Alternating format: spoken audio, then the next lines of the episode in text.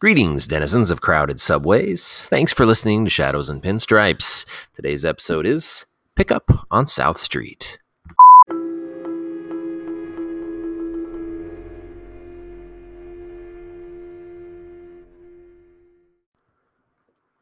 So I have to admit that anytime I watch a, uh, a film with Richard Widmark, I have to compare him to the to his first role that he ever had, which was the role of the gleeful psychopath Tommy Udo in the film Kiss of Death. And I also can't help but compare it also to what is probably my favorite film starring Widmark, which is Night and the City. And uh, so one of the greatest roles that he ever played was Tommy Udo. And if you look closely and if you sift through it enough, you can find a, an episode in season one I honestly don't remember which one where I did my Tommy Udo impression on the fly. It probably wasn't very good, but uh, when he made that movie, when he when he that was his first role as an actor, and you you have to look at the like the roles of the Joker and just these the roles of the of the uh, the only way to describe it, and I, I don't know if I'm lifting this from somebody else. I think somebody referred to him as a gleeful psychopath one time. He might have been Eddie Muller for, uh, for all I know. Um, I've seen Kiss of Death a couple of times, and I don't want to make this episode about Kiss of Death, but talking about Richard Widmark, you have to talk about Kiss of Death. He steals that movie, and he um, he created this this role of instead of stone faced, you know, uh, business, you know, instead of business like, stone faced, angry bad guys, he created this laughing, crazy, just can't stop watching it, gleeful psychopath. And I've always heard that he um, and, and I was going to say when you when you watch a movie when you watch a character like the Joker from from the Batman TV show and and uh, or for the Batman movies and stuff, none of that none of that style existed on film before Tommy Udo. You know, before the, the laughing just just crazy guy, bad guy, and now it's routine. You know he laughed loud and he just he completely took a script that probably didn't have any of that in it. I mean i don't know how it could and he created that that archetype basically.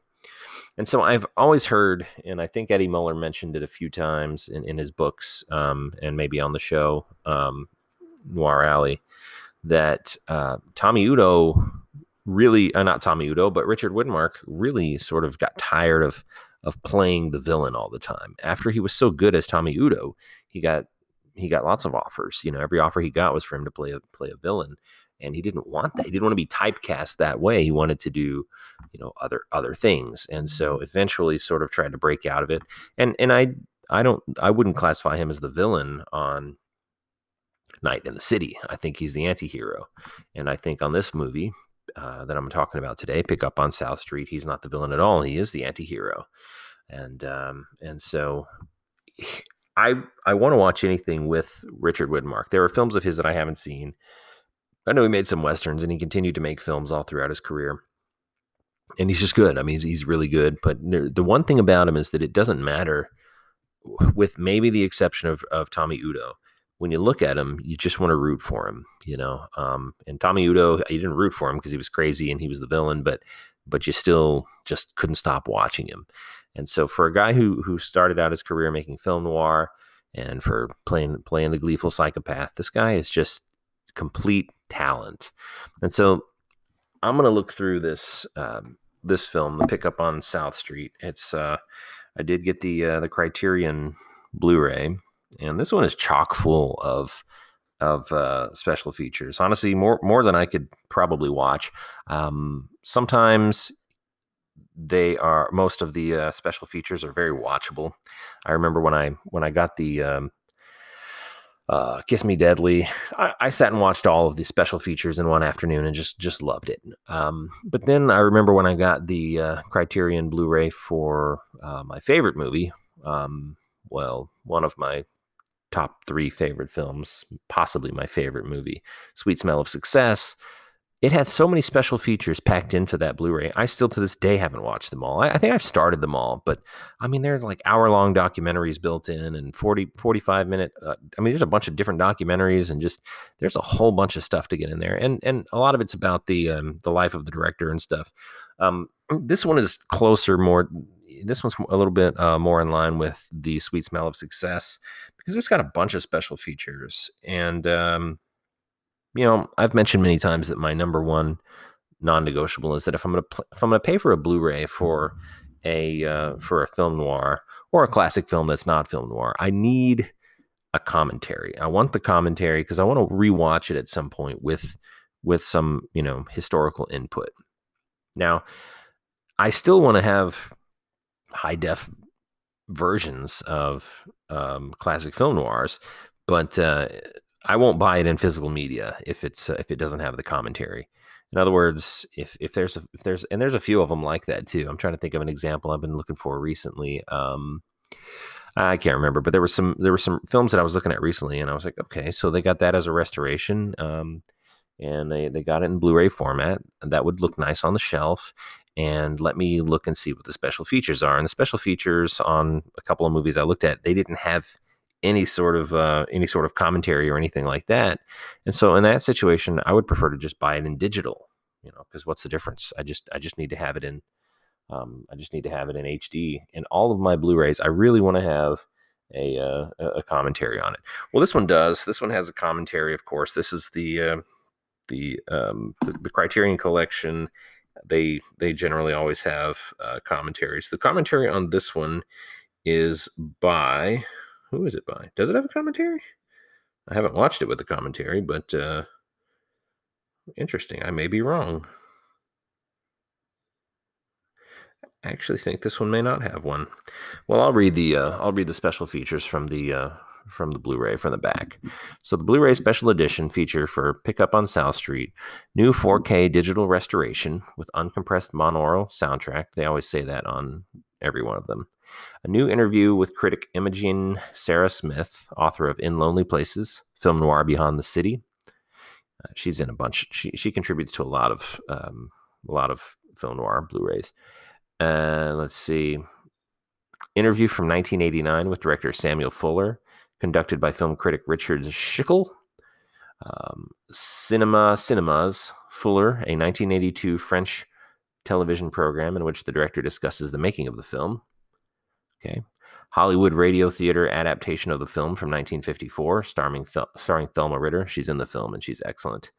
Uh, okay, now that um, they do that a bunch of times. They, they do a lot of those um, audio adaptations of it, and those are those are fun. Uh, trailers for Fuller's films English subtitles for the deaf and hard of hearing, plus essays by author and critic Luc Sante, or maybe Sante, and filmmaker Martin Scorsese, and a chapter from Fuller's posthumously published 2002 autobiography, A Third Face My Tale of Writing, Fighting, and Filmmaking. So, this movie actually doesn't have a commentary. Here I go talking about having to have a, um, a commentary, but uh, that the bet, all bets are off when it's a criterion because there's there's enough background information that you don't necessarily have to have the commentary. Um, but yeah, interestingly enough, it doesn't have one. It does have a very massive, massive uh, insert. Um, it, it and it and I, I, I read through it. Well, I didn't read all through it, but it does have. I mean, just it's a book. I don't know how many pages are in this thing. I'm gonna look and see. Generally, they're 25 or 30 pages. This one looks like it's 29 pages, and you probably hear the cat meow. The cat um, walking by the microphone right now. It's not a it's not a lawnmower in my next door neighbor's house. That's actually one of my cats walking by purring and now he's gone. But yeah, th- this one, um, and, and it actually is more. So the, so the booklet is looks like it's 28 or 29 pages, but it's actually full of words. A lot of times it's it's big it's big print, big print and lots of photos. Um, this one is very small print. It actually looks like a book, and so the um, you go to page five of it, and it has an article that says "Extra Pickpocket Foils Doom Plot" by Luc Sante. All right, and uh, that that talks about the film. You get to page nine, then you have Martin Scorsese on Samuel Fuller. That's the director of the movie. And uh, so his little thing goes on. Um, it's got some good photographs in it. Uh, the paper is not uh, slick gloss paper. It's like it's like newspaper, not newspaper. It's thick, but it's it's just it's not slick at all. You get to page 15, and then you have "Don't Wave the Flag at Me" by Samuel Fuller. This is uh, the following is a chapter from the 2002 book "A Third Face: My Tale of Writing, Fighting, and Filmmaking" by Samuel Fuller, with Christa Lang Fuller and Jerome Henry Rudes, or Rudez. I'm not sure how to pronounce that name. And so that's a chapter from his book, and it starts out with him saying, "I hate violence." That has never prevented me from using it in my films. It's part of human nature. And Samuel Fuller was a war was a war hero. I mean, he was he he he stormed the beach at Normandy. I mean, this guy, so he knows about violence, and uh, most of the most of the writing in this, you know, most of the booklet is taken up by his chapter. I actually haven't read most of his chapter. I read the first couple pages of it, but uh, but anyway, so for a Criterion release, it has a it has a lot. It's it leans a little bit more, with the exception of not having an audio commentary. Um, it has a lot of material to get through. So Richard Widmark doesn't play a gleeful psychopath in this film. He doesn't play Tommy Udo, a far cry from Tommy Udo. And uh, I mean, the, the, the film's called Pick Up on South Street, and it starts out with with Tommy with I'm not going to call him Tommy Udo. it starts out with uh, Widmark's character Skip McCoy um, on a subway train, picking um, a wallet out of uh, a young lady's wa- uh, a young lady's purse. And uh, it's not like these movies today. It's not like Ocean's Eleven where where uh, Matt Damon bumps into somebody and he's got the uh, uh you know without you even seeing it he's got the uh, person's wallet in his hand. He's very slow with it right? So he uses a newspaper and he gets close on the train. He's got the newspaper you know blocking and then very slowly and subtly pulls it out. There's a couple of scenes where it's very dramatic. You're like all right he's going to get caught. So you come to find out that skip um, is he's a he's a three strike he's a three strike loser as they call him. He's uh, he's been in the big house. He's been in jail, and uh, if he were to get picked up again, that would be uh, that would be a big deal. So he's risking it. Um, he's risking doing what he's doing. Well, he's uh, the the the pocket that he picked, or the pocketbook that he picked, was um, a young lady named Candy who. Uh, with the film coming out in 1953, they don't get super specific about what uh, she has done, but um, they do make mention that she has been around. So, and her name is Candy. And uh, first off, she's beautiful, uh, played by Jean Jean Peters, just um, gorgeous. I mean, um, just magnetic in this movie. Um, Richard Widmark is always magnetic as, as, well. And then Thelma Ritter, who got uh, who, who got a, an Academy Award nomination for um, for um, Best Supporting Actress. Who uh, Eddie Muller said she got six of those, more than anybody else in in history more than any other actress in history. Um, she stole she steals the film and all the all of her scenes as well. So all three of the big of the leads are just are just magnetic. Um, I mean, just just compulsively watchable. And so he steals he steals this uh, he steals this wallet out of her purse, and she is working or she's with uh, some group who she doesn't know all that much about. She's got a, uh, I guess, uh, boyfriend or ex boyfriend, Joey. And Joey seems like this just weaselly, not going to do any work myself, scumbag dude. And so, um, and so anyway, this whole this that sets an entire this sets an entire you know domino effect in motion, and um, everybody sort of sticks by their guns in this film. That's what I've noticed. Everybody has their sort of own version of of what's right and you know what to stand up for and they stick by it. Well, the three leads do. They all have their own sort of, you know, code of conduct and they stick by their their guns. Uh, Joey doesn't and the other the others don't. Um, but they all sort of have their own respect for the for the boundaries that they'll cross. And so there's a lot of sort of loyalty in the movie that really endears you to the characters. So, without getting too much into it, Skip has stolen something, and it's this is a Cold War era film, and he, inside the wallet there's a there's a film, um, and so Uh, so it turns out that Candy was actually going to deliver this film um, for Joey. She didn't know what it was, um, but um, he told her that it had uh, business secrets or something like that, and uh, that's not true. It's it's something that would it's something that would uh, incriminate uh, a communist spy ring right? So the government agents get involved, and uh, it's funny because um, the story behind the show is that J. Edgar Hoover um, had a working relationship with 20th Century Fox, and um, they they he, you know he, J. Edgar Hoover, the head of the FBI, um, would would look look over their films, and he you know he had a great working relationship with them, but he always wanted the FBI to look good.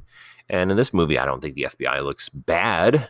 But uh, apparently, when uh, he saw the film, he had not had uh, he had not had a uh, um, a look at it before it was it was created. He demanded changes, and this was the one time that 20th Century Fox told him no because uh, Samuel Fuller, the director, was like, "I'm not I'm not changing anything." And then um, 20th Century Fox ended up backing Samuel Fuller, and they said, "No, it's it's his film, and he's going to do it this way." And so J. Edgar Hoover uh, stormed out, I'm sure, of the building and uh, didn't no longer had a working relationship with 20th, 20th Century Fox because well he wanted all those he wanted all those movies to make the FBI look good. He wanted everything to be sort of a uh, um, you know an advertisement for how you know how the uh, agencies of the country were uh, were doing good for the American public. So, but back to the movie. So the loyalties that each person has. So Candy eventually I mean, she gets slapped around a little bit. She gets she gets beat up a little bit in this movie. I mean, I don't want to say Skip's a good guy because he punches her in the jaw when he when he first sees her and knocks her out. Um, yeah, there's something to that. He punches her, and uh, she's cute too. I mean, I don't I don't I felt kind of bad that he you know he punched her.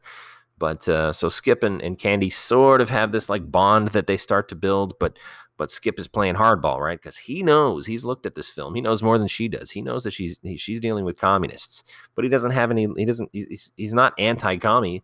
He doesn't like them. He's not one of them, but he's not going to turn them in. Not if they'll pay him money.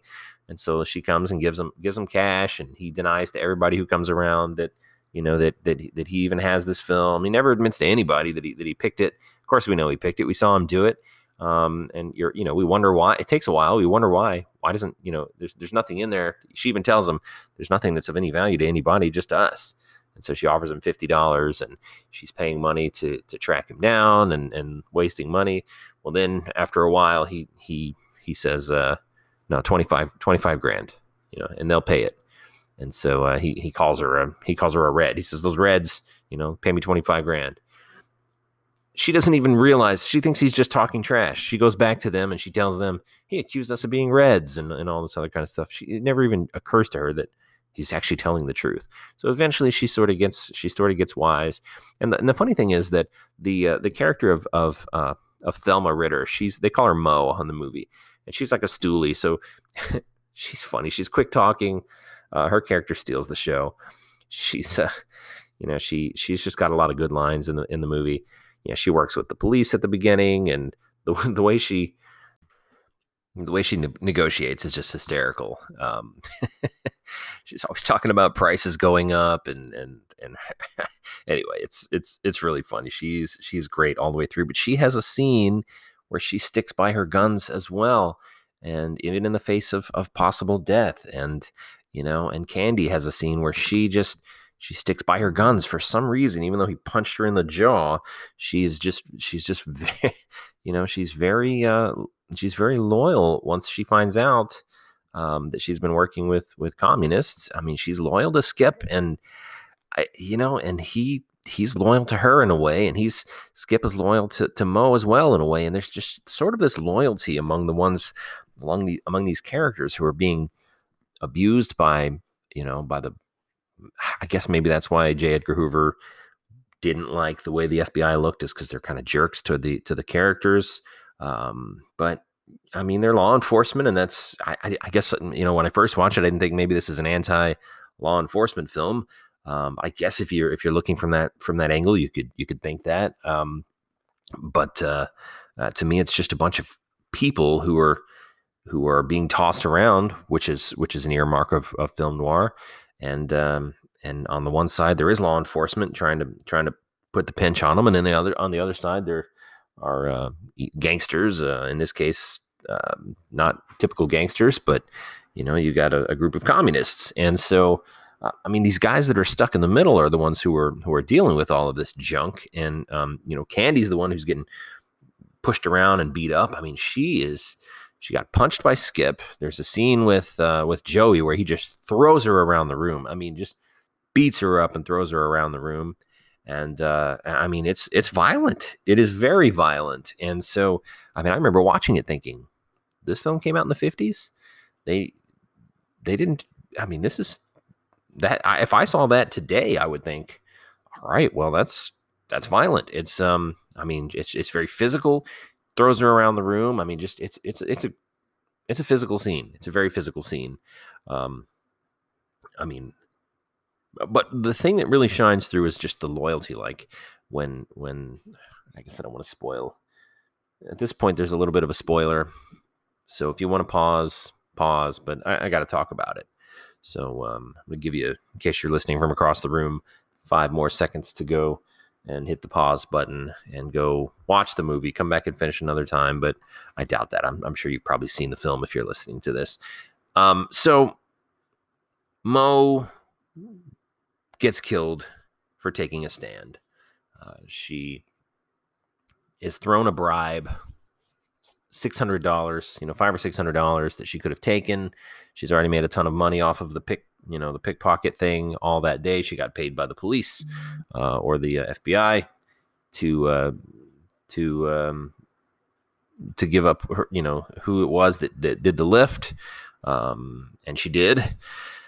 She got paid by Candy to try to, to get give the same information later on when the um, uh, when she's when she finds out that it's that it's actually communists she turns down six hundred dollars, and uh, and and she speaks out about it. She lets them know that, that they're that she knows they're communists, and the guy tells her, "You just talked yourself into an early grave," and he he kills her. And she she talks about being uh, too too tired, you know, Mister, you'd be doing me a favor, you know, and and and uh, he kills her.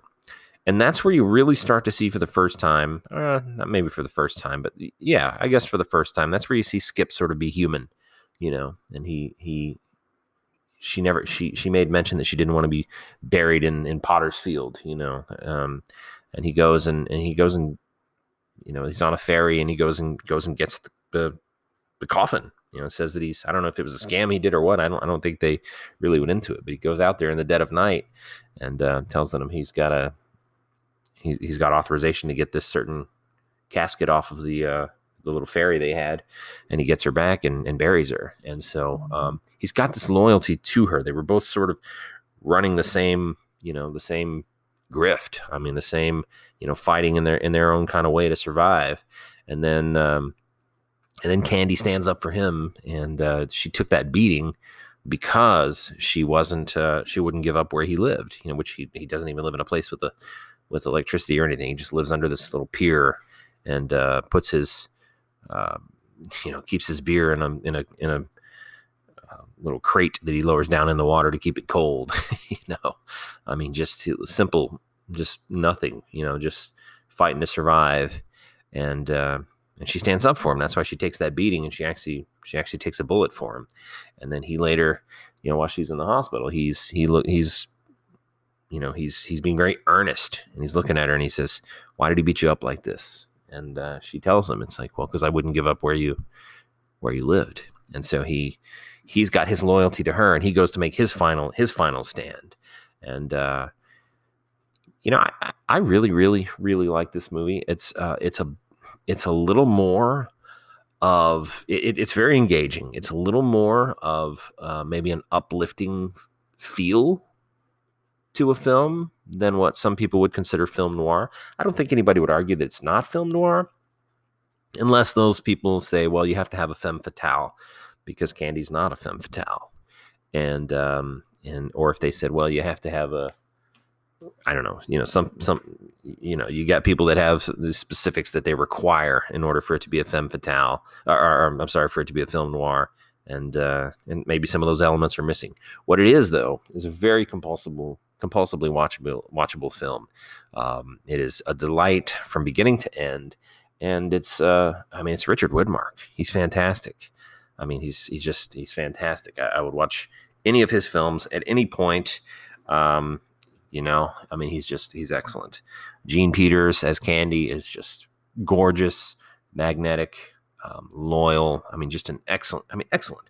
And then of course, you know, you've got you've got Thelma Ritter who stole the show. I mean, just with her quick talking and her negotiations. Negotiation scenes alone are are, are worth the, the price of admission. But uh, as always, I'm going to tell you just I highly recommend it. Um, I don't always say at the end of each film that I highly recommend it. Sometimes it's it's a little lower on the scale of of um, you know maybe watchability.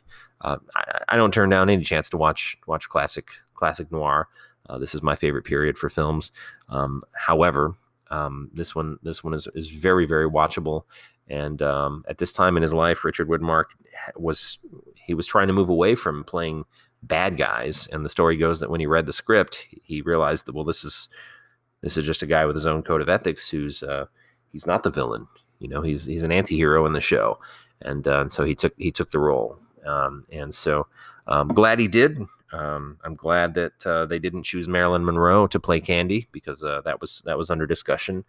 Um, you know, they they definitely did what they were they did what they want. You know, they did the right thing getting Jean Peters, and um, I've also heard that somebody, some of the brass at uh, at 20th Century Fox, at first didn't want Richard Widmark. I'm not sure if that's true or not, but uh, it wouldn't have been the same without him. Uh, it's it's interesting to play the what if game on some of these casting decisions that that that, are, that happen, but all that really matters is is who ended up in the film. And this is an excellent excellent movie. So um, give it a watch if you haven't. Uh, pick up the uh, Criterion Blu-ray. Get it on Amazon because it's only twenty bucks on Amazon. 19, 1975 or something like that. You go to you go buy it on physical media at Barnes and Noble or something, which I do sometimes, but I only go when they do the half price sale.